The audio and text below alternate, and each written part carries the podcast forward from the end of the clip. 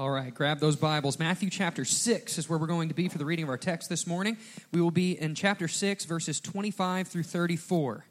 Verses 25 through 34. If you don't have a Bible, there should be a paperback Bible right there in front of you. If you don't own one, that's our gift to you this morning. Take that home, write your name in it, mark it up, and fall in love with Christ in those pages. When you get to Matthew chapter 6, verse 25, say, He is good.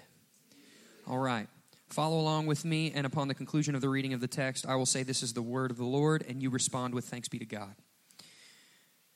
Therefore, I tell you, do not be anxious about your life, what you will eat or what you will drink, nor about your body, what you will put on it.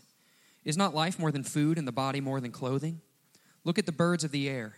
They neither sow nor reap nor gather into barns, and yet your heavenly Father feeds them. Are you not of more value than they? And which of you, by being anxious, can add a single hour to his span of life? And why are you anxious about clothing? Consider the lilies of the field and how they grow. They neither toil nor spin. Yet I tell you, even Solomon in all his glory was not arrayed like one of these. But if God so clothes the grass of the field, which today is alive and tomorrow is thrown into the oven, will he not much more clothe you, O you of little faith? Therefore, do not be anxious, saying, What shall we eat, or what shall we drink, or what shall we wear? For the Gentiles seek after all these things, and your heavenly Father knows that you need them all. But seek first the kingdom of God and his righteousness, and all these things will be added to you. Therefore, do not be anxious about tomorrow, for tomorrow will be anxious for itself. Sufficient for the day is its own trouble. This is the word of the Lord. Well, we are glad that you're here today, and hopefully you are warm and have a cup of coffee. Uh, staying warm is a full time job right now. And so we are in our series entitled um, Jesus Uncensored, and we're continuing through the Sermon on the Mount. We only have a few weeks um, left in this sermon series, but I don't know if you were paying attention to the scripture that was read to you, but um, Jesus gets us in the feels today um, with this idea of anxiety and how to deal with this. And what we've really looked at last week, we sort of did a review on the Sermon on the Mount and talked about this idea of the kingdom of God. And that the kingdom of God is not just this ethereal concept or this place that we're going to after we die, but rather it's a life that we're living in the here and now. And that Jesus Christ is king and that he's initiating his kingdom in the here and now. And maybe as a way of introduction this morning, always at the end of the year and at the beginning of a new year, I always love to read like news articles or see, um, you know, major news outlets as they review the year and they talk about either celebrities or people who have passed away this past year. And so as I was scrolling through and looking through some of the articles, one article caught my eye more than any of them, and it was from Apple News. And this was the headline in big, bold letters. It said, 2017 a year in anxiety. Between threats of nuclear war and a perfect storm of natural disasters, 2017 has seen a lot of heart pounding news and Xanax prescriptions. And man, when you look back, and as I read through the article, I almost got anxious reading the article. Like, oh no, all this stuff is happening and going on.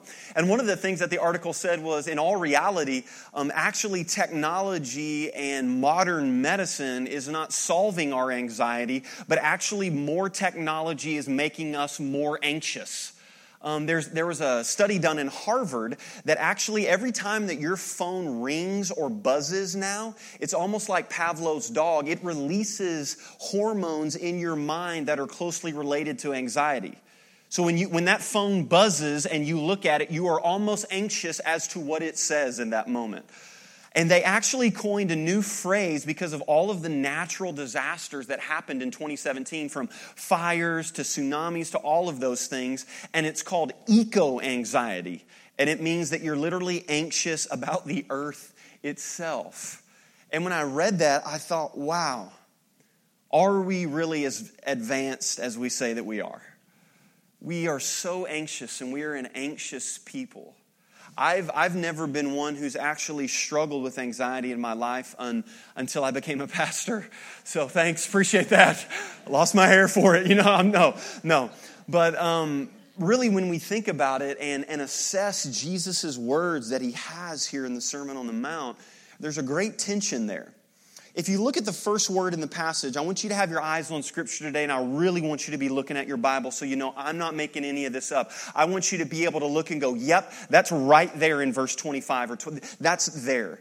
In verse 25, he starts with therefore, which leads us back to the preceding verses, and Jesus is talking about money, he's talking about finances.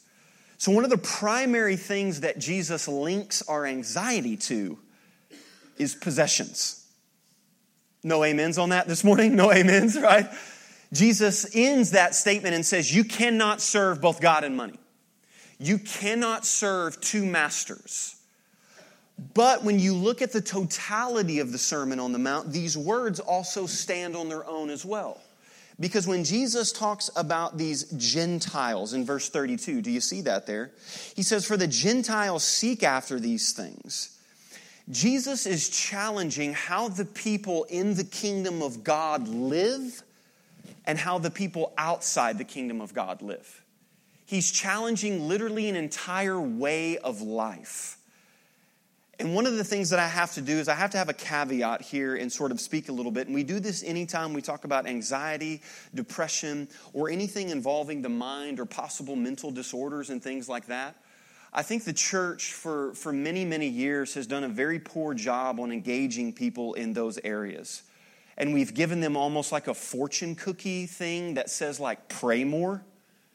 And that's almost been a burden to people in their life because they come in this place and they seek refuge. And we say oftentimes it's okay to not be okay, but then we hit people with cliche statements like, well, just have faith or just pray. And people often leave more burdened than when they came in of a place when they sought to seek refuge. And so please understand and hear me today. In no way am I negating mental disorders or thyroid or chemical problems that release things and do things, nor am I combating modern medicine or anything like that. Praise be to God that we live in an age in which we live in. But I do think there's a tension in the text because Jesus says three times as a present command do not be anxious. So, one of the things that I can tell you with all resolve of God's word is this Jesus desires for you to live a worry free and worry or anxious free life. Jesus has a desire for that. I don't think that you're going to leave today with all of your problems solved and everything tied up in a pretty bow, but my desire is that you would leave today with a much bigger view of who Jesus is than when you walked in today.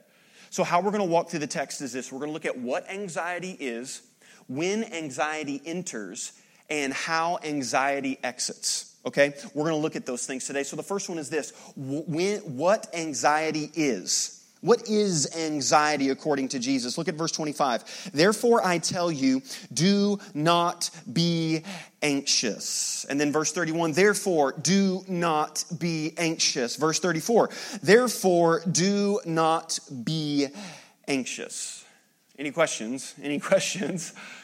Jesus uses um, a unique Greek word here, and it sounded um. And, and it actually means to be divided to literally have your foot in one place and then the other foot in another, and to be torn in two different directions. And the word has a root meaning that means to overly care for.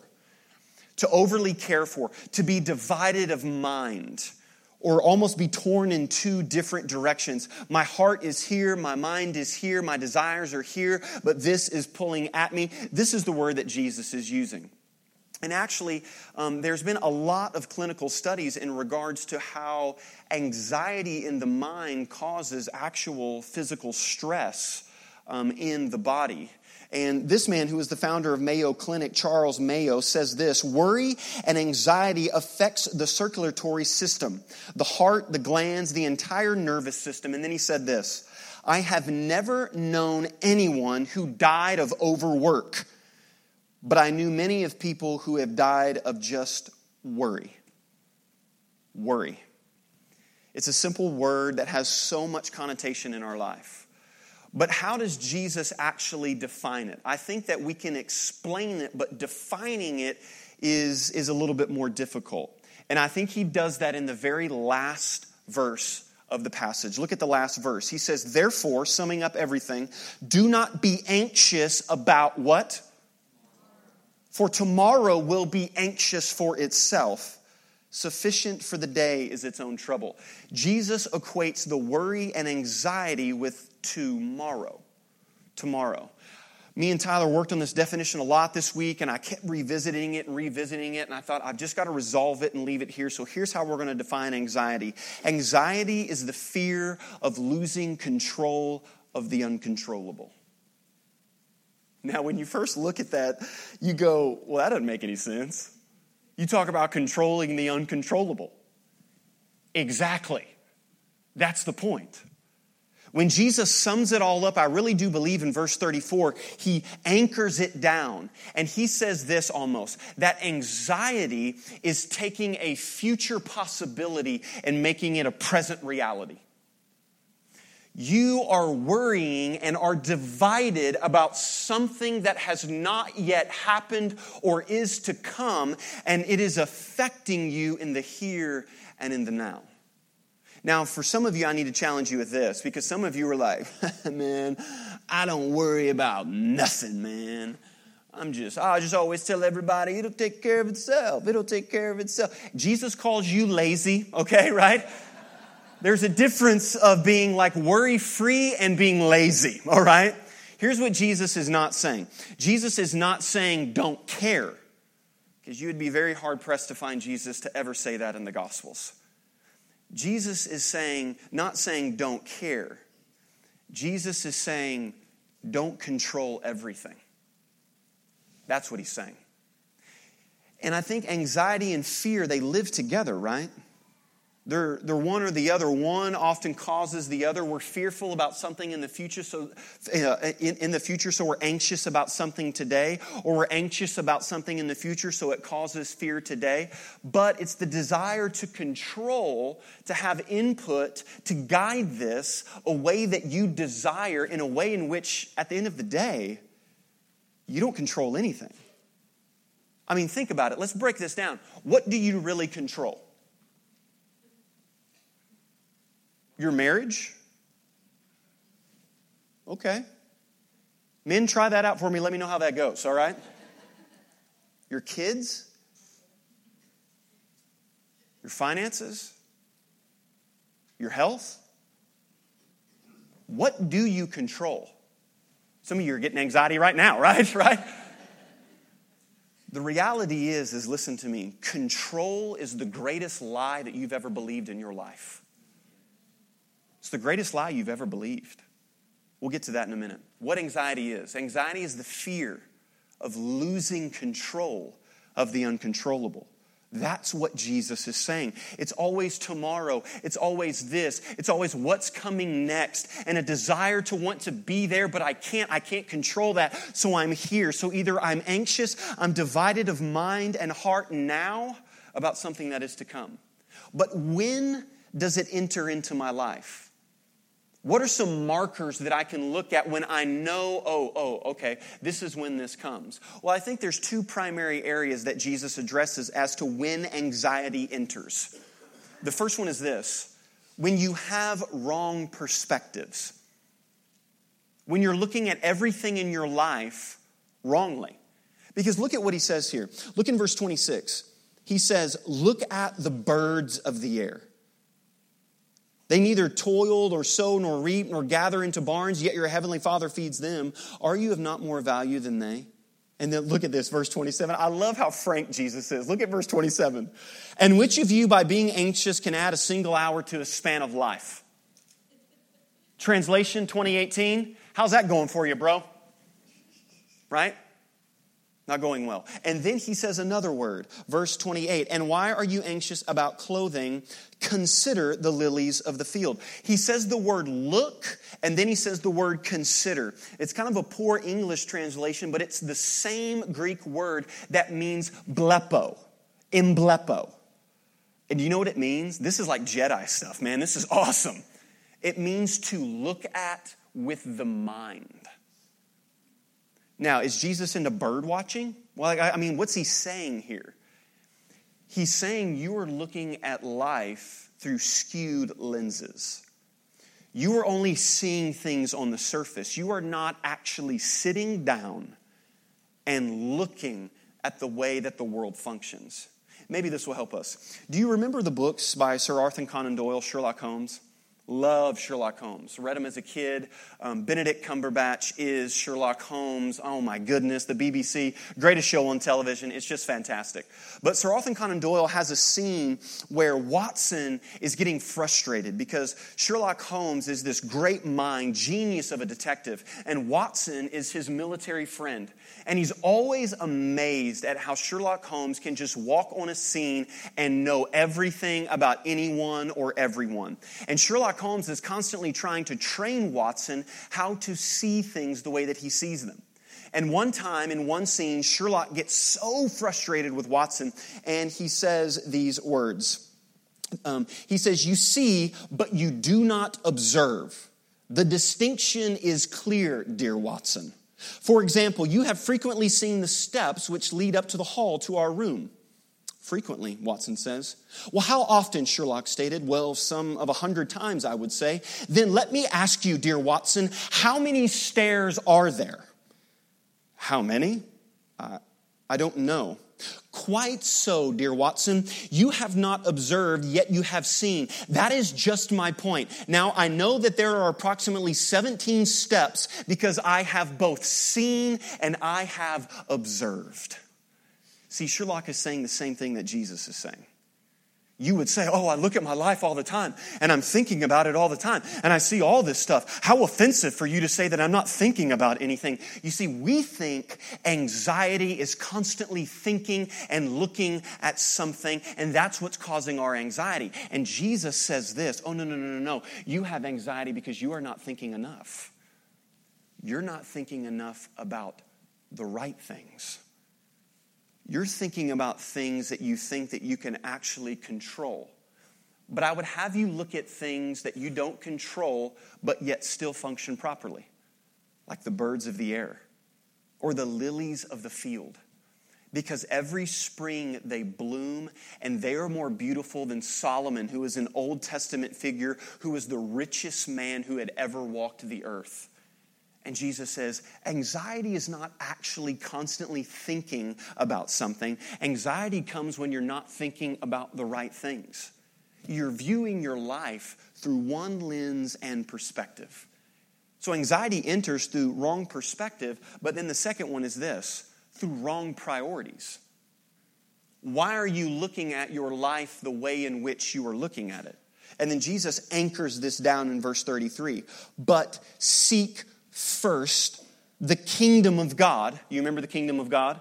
The kingdom of God is the reign of God through the people of God for the glory of God. But seek first the kingdom of God and his righteousness, and all of these things will be added unto you.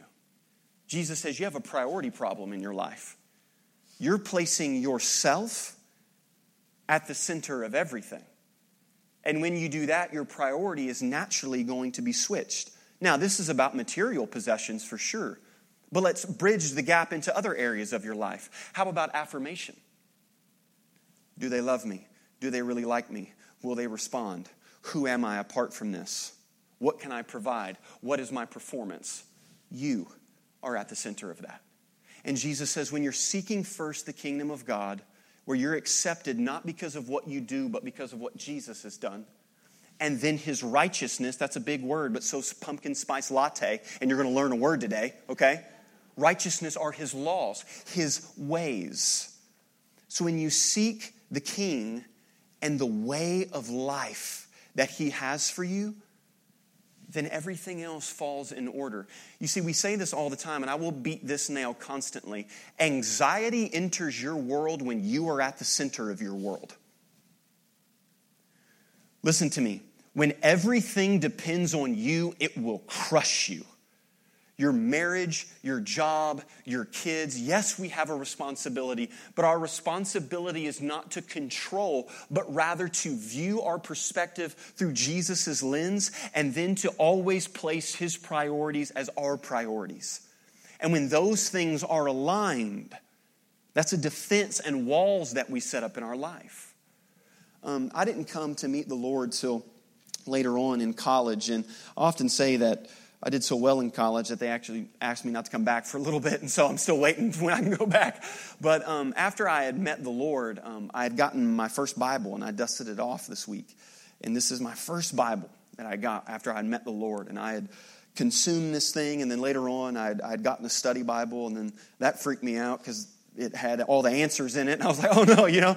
And so, um, but one of the things about this Bible that's precious to me and wouldn't mean anything to you is that when you open it up, there's a note card in there. And um, that's been in there um, forever. And that note card is very precious to me. And you can't even read it um, just because I spent so much time praying and having this note card in front of me. But I was in my car with um, everything that I had owned. I had great parents, great life I was just made choices. And I had everything in my car that I had owned at the time, and I'd been kicked out of house after house and living on a couch and this and that. That like like when your fellow friends who do drugs with you say, "Hey man, you can't live here anymore." That's that's bad. Okay, that's like not good for you. Okay. And I was driving home. I just received some news that had just changed my life. And you know what I thought in the beginning of my life? Everybody's always got input on my life. God, my parents, everybody's always telling me how to live. But you know what? I'm going to do this thing my way, right? Frank Sinatra, my way, baby, right? I'm doing this thing. And I tanked my life in two years quicker than if I could have wrote a plan out for you for that. And I was driving in my car, and I was in between when the four lane comes to a two lane, which from Jonesboro, Arkansas, going to Doniphan, Missouri. I had one windshield wiper that worked, and that thing was just getting it, man. And the rain and rain was coming down. And I pulled over to the side of the road. I just cried, man. I thought, is this it? Is this really it? Is this what my life has come to? Is this what I could provide for myself? And I looked in the dash of my car. When I would come around for Christmas and Thanksgiving and things like that, my mom and dad would give me money or things like that, and they just loved me and hugged me. And my dad would always give me scripture either on a post it note or an index card or anything like that and I would toss them, you know, like, right? I'm doing drugs. I don't want to read Bible verses, right? And I looked in the dash of my car, and there was that note card. And on that note card, it said Matthew 6.33 in the King James Version, Seek ye first the kingdom of God and his righteousness, and all of these things will be added unto you. And I felt God say to me, How's it going your way? How's it really going your way? And in that moment, I just thought, I'll tap out, man. I'll give this thing to you, man. I will give this to you and I will let you take the reins of this thing. Has my life been perfect since then? ask my wife, man. Just ask my wife. I still battle daily with trying to be the center of everything. But the joy that I have in my life, knowing that this thing does not depend upon me, is something that nothing else can provide for me in my life. You see, it goes all the way back. It goes all the way back to the beginning of the story, the lie that we have believed ourselves. In Genesis chapter 3, when God created the first world and everything was perfect, He created Adam and Eve and He gave them a choice. He said, My way is the best way. Don't go outside of my way. And the enemy says these words in Genesis chapter 3. But the serpent said to the woman, You're not surely going to die, for God knows that when you eat of it, your eyes will be opened and you will be like God. The greatest lie that you could believe in your life is when anxiety and worry enter in, means that you are competing with God for his job. That's the lie that we've all believed. We've all believed that I can do this thing better than you can. And we would never say audibly, we would never say it out loud. But when this enters into our life and it controls us and the alarm is constantly going off in all of these things, we begin to believe that lie that God, I need to help you with this. I mean, I know that Jupiter, beautiful. The moon, awesome. Love the sun. Those things were great. But when it comes to my life, I need to help you with a few things here. And the reality is, is when that happens and we believe that lie, the same thing that happened to them. And look at what she saw. The perspective changed for her when she believed the lie. Desired to make one wise. That's the greatest lie that we believe. It enters into our world when we have a wrong perspective, when we're viewing everything from the lens of ourselves. And then when our priorities are switched around and it's our needs and this and that, a part of what God can already provide for us. Now, some tools. How can anxiety exit? How can we defend and fight against this? And for some of us, this will be our lot and this will be our battle for our days. But listen to me, I tell you today, take heart because God has given you tools for this battle. Amen? How anxiety exits. There's something all in this passage that's actually a profound doctrine that's found all through the scriptures. Jesus refers to the natural order of the world and how all of these things work from birds of the air to lilies of the field to all of those things. And the doctrine that's found in this passage is called the sovereignty of God. The sovereignty of God. There's a verse that really sums it all up in the book of Romans, chapter 11, verse 36, and it says, From him and through him and to him are all things. Questions? What about, yep, Charles Spurgeon says, My dear brothers and sisters, there is not a rogue molecule in all of the universe that is outside of God's control. That's profound to think about. What is the sovereignty of God? The sovereignty of God is the biblical teaching that all things are under God's rule and control and that nothing happens without his direction or permission. Listen, there are questions that you have that I cannot answer as to why bad things happen and this and that. But here's one truth that I can tell you that nothing happens at the end of the day unless God has signed off on it. And if you can bat that, my answer to you is then what else do you have? What else do you have apart from that? The great comfort is listen, oftentimes in Christianity, we say that we don't need theology and that we need to water down doctrine and make everything practical. But I have found nothing in my life more comforting than the doctrine of the sovereignty of God. From creation to salvation to glorification to everything, that He rules and reigns the universe. And yes, there will be tragedy that enters into your world. And yes, things that you think that I cannot handle, I cannot bear this. And why would God allow this? Listen, I'm going to say something to you that a lot of preachers may not say. I don't know. I don't know that. But here's something I do know, and it's what the Apostle Paul said in Romans chapter 8, verse 28. And we know that for those who love God, all things work together for good for those who were called according to his purpose. This we know, not how we feel. But this is what we know. Listen, every Sunday, I want to bring to you not warm, fuzzy feelings, but I want to bring you boulders and rocks that you can build your life on so that you can know. I don't know the cause of cancer or why babies die or this or that. We live in a fallen and a broken world, but I know for those who love Jesus Christ that God is so powerful that cancer can be for your good and for His glory. That's how powerful God is. People often say that if God is all good, then he can't be all powerful. And that if God is all powerful, then he can't be all good. Then if bad things would happen, then God is not all powerful because he doesn't do away with those things. And I say that something that is more powerful than just banishing everything that is bad is causing things that were once meant for bad to be for your good. That is the greatest power of them all. And how does this answer your anxiety? Because listen to me, I know always beats what if. Anxiety lives in what if. What if the doctor says this? What if they don't come home? What if they don't answer their phone? What if I lose my job? What if? What if? What if? And that is a rabbit hole that is endless. And the only way to fight what if is I know. I know. I don't know a lot of other things in my life, but I know this. I know this to be true that God has promised me that everything that happens to me in my life is for my good. I don't know, I can't see the good right now, but I know that He's promised me this. So, what are the things in this passage that Jesus has told us that we know? The first thing is this we know that God provides.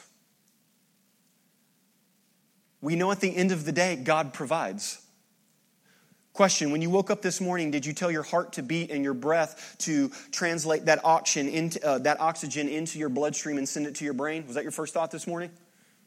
Most of you guys were like, Is the coffee pot on? Right? No, you didn't do any of that. The sun to rise? God provides. God provides. And if we could pass the microphone right now in this audience and give testimony after testimony about how I didn't know. I mean, it was to the minute and to the second I didn't realize, and God provided. God provided. God always provides. That's what Jesus is saying in this passage. Listen, He may not provide what you want, but He will provide what you need. And there's a profound difference in those two things. And for us as Western American Christians, it would heed us well to know the difference of that. It may not be what you want, but it is what you need. God provides. And then the second thing is this God knows. Look, Jesus says it in the passage, verse 32. For the Gentiles seek after these things, and your heavenly Father knows. Your Father knows. If you've got kids or grandkids, how much fun was it at Christmas time when someone would ask them, like, what are you wanting for Christmas? Or if they would constantly talk about that thing that they wanted. And you as a parent were like, that's in my closet, bro, right? That's in the attic. I got that thing, man. That is coming for you on Christmas, man. And just as a parent, it gives you so much joy because you already know. You already know and you've already provided. Why do you think God's any different? He knows. Do you know that's what separates Christianity from all other religions in the world? Oh, you may have a God who's created things, but he's very distant from his creation. He's very removed from it in Buddhism and things like that. Christianity says that we have a God who created everything, God who provides, but a God who is also personal to you. He knows. And how comforting is it to know that he already knows? But the last thing is this is that he cares to know. like, listen to me. Listen to me. God not only provides, I know God provides. I know that God knows. But God cares about you. About you. It's what the psalmist would say. Who is man that you are mindful of him?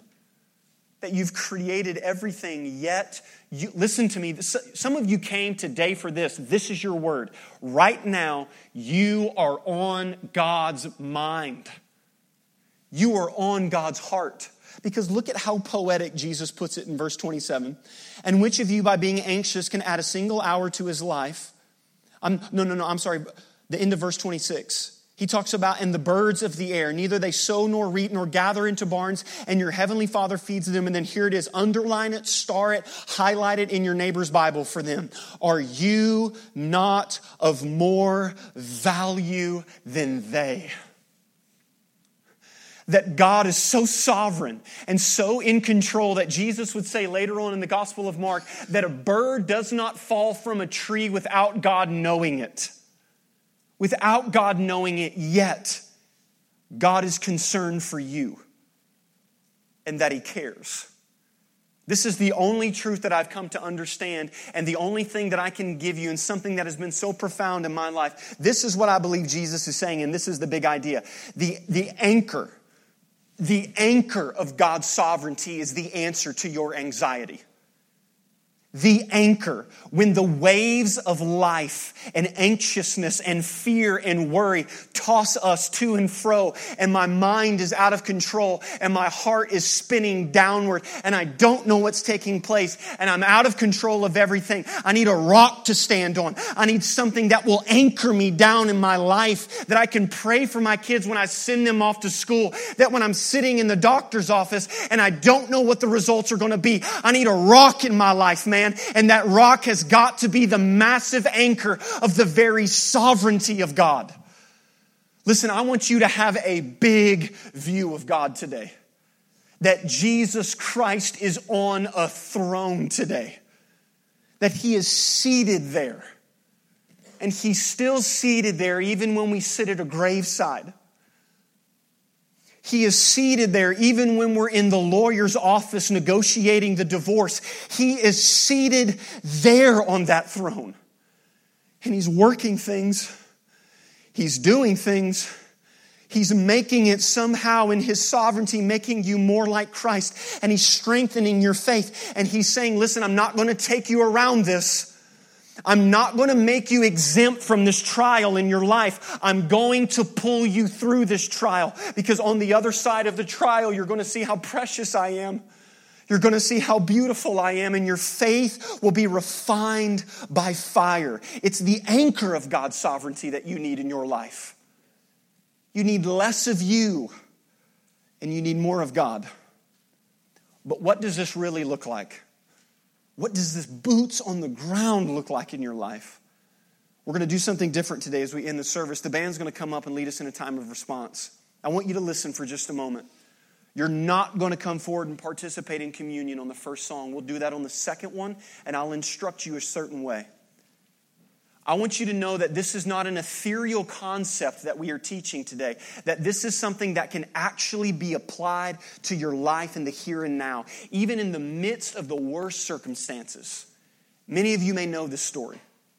This is a picture of a man by the name of Horatio Spafford. Horatio Spafford was a very successful business uh, man and very good friends with the great evangelist D.L. Moody. Given his life to Christ and funded a lot of D.L. Moody's revivals. When the Great Chicago Fire happened in the 1800s, Horatio Spafford lost a lot of his businesses and all the schools had almost burned down in Chicago. So Horatio Spafford put his wife, Anna, and their four daughters on a boat to send them over to Europe. The boat's name was the Ville du Havre sailing over to Europe. He kissed Anna and his four daughters goodbye and put them on the boat. Four days later into the journey, that boat in a storm collided with the Scottish iron ship, the Loch Earn. Anna got both, all four of her daughters, came to the deck of the boat, and knelt down and prayed the Lord's Prayer together. And they said, Thy will be done on earth as it is in heaven. Spare us if you will, or allow us to endure what happens. Two hours later, that boat sank to the bottom of the ocean. A man came, uh, came through with a canoe and was looking at the wreckage, seeing if there were any survivors, and he heard Anna yelling for help. Anna got into the boat, crossed over into Europe, and she sent this telegram that forever was framed on Horatio Spafford's desk and it said these words Saved alone. What am I to do? Horatio and Anna lost all four of their children on that boat wreck. Many months later, Horatio boarded another boat to go see his wife Anna in Europe. Four days into the journey, the captain of the ship called for Horatio and said, We are in the spot that the ship went down. Horatio requested that the boat stop right there. And he too went to the deck of the boat and prayed the Lord's Prayer that Anna had prayed.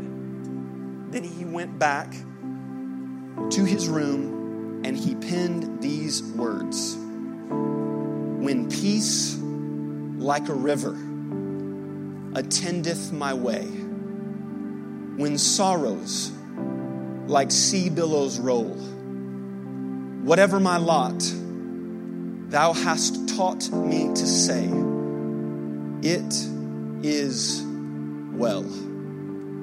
It is well. It is well with my soul. The only way that you can pin those words is that you have an anchor in your life. You have an anchor that will hold you down in the midst of any tragedy, and that is the anchor of God's sovereignty. I'm going to have you stand right where you're at, and I want you to sing these words today as a promise of God that it is well with our soul. Heavenly Father, we come before you today, and may we sing this promise and an anthem. May we be still as the people of God. I can't imagine the worries and the anxieties that fill this room today, but may we come in and have a big view of you, Jesus and your kingdom as a king who sits on a throne. And God, some of us may not even be able to sing these words out loud today, but I pray that you would grant the gift of faith and that we would just open up our mouth and even in our heart, we don't even believe it at the time, but we're just singing in faith. We're singing in faith because we don't live in what if, we live in what we know. And what we know is the sovereignty of God and His goodness and His kindness.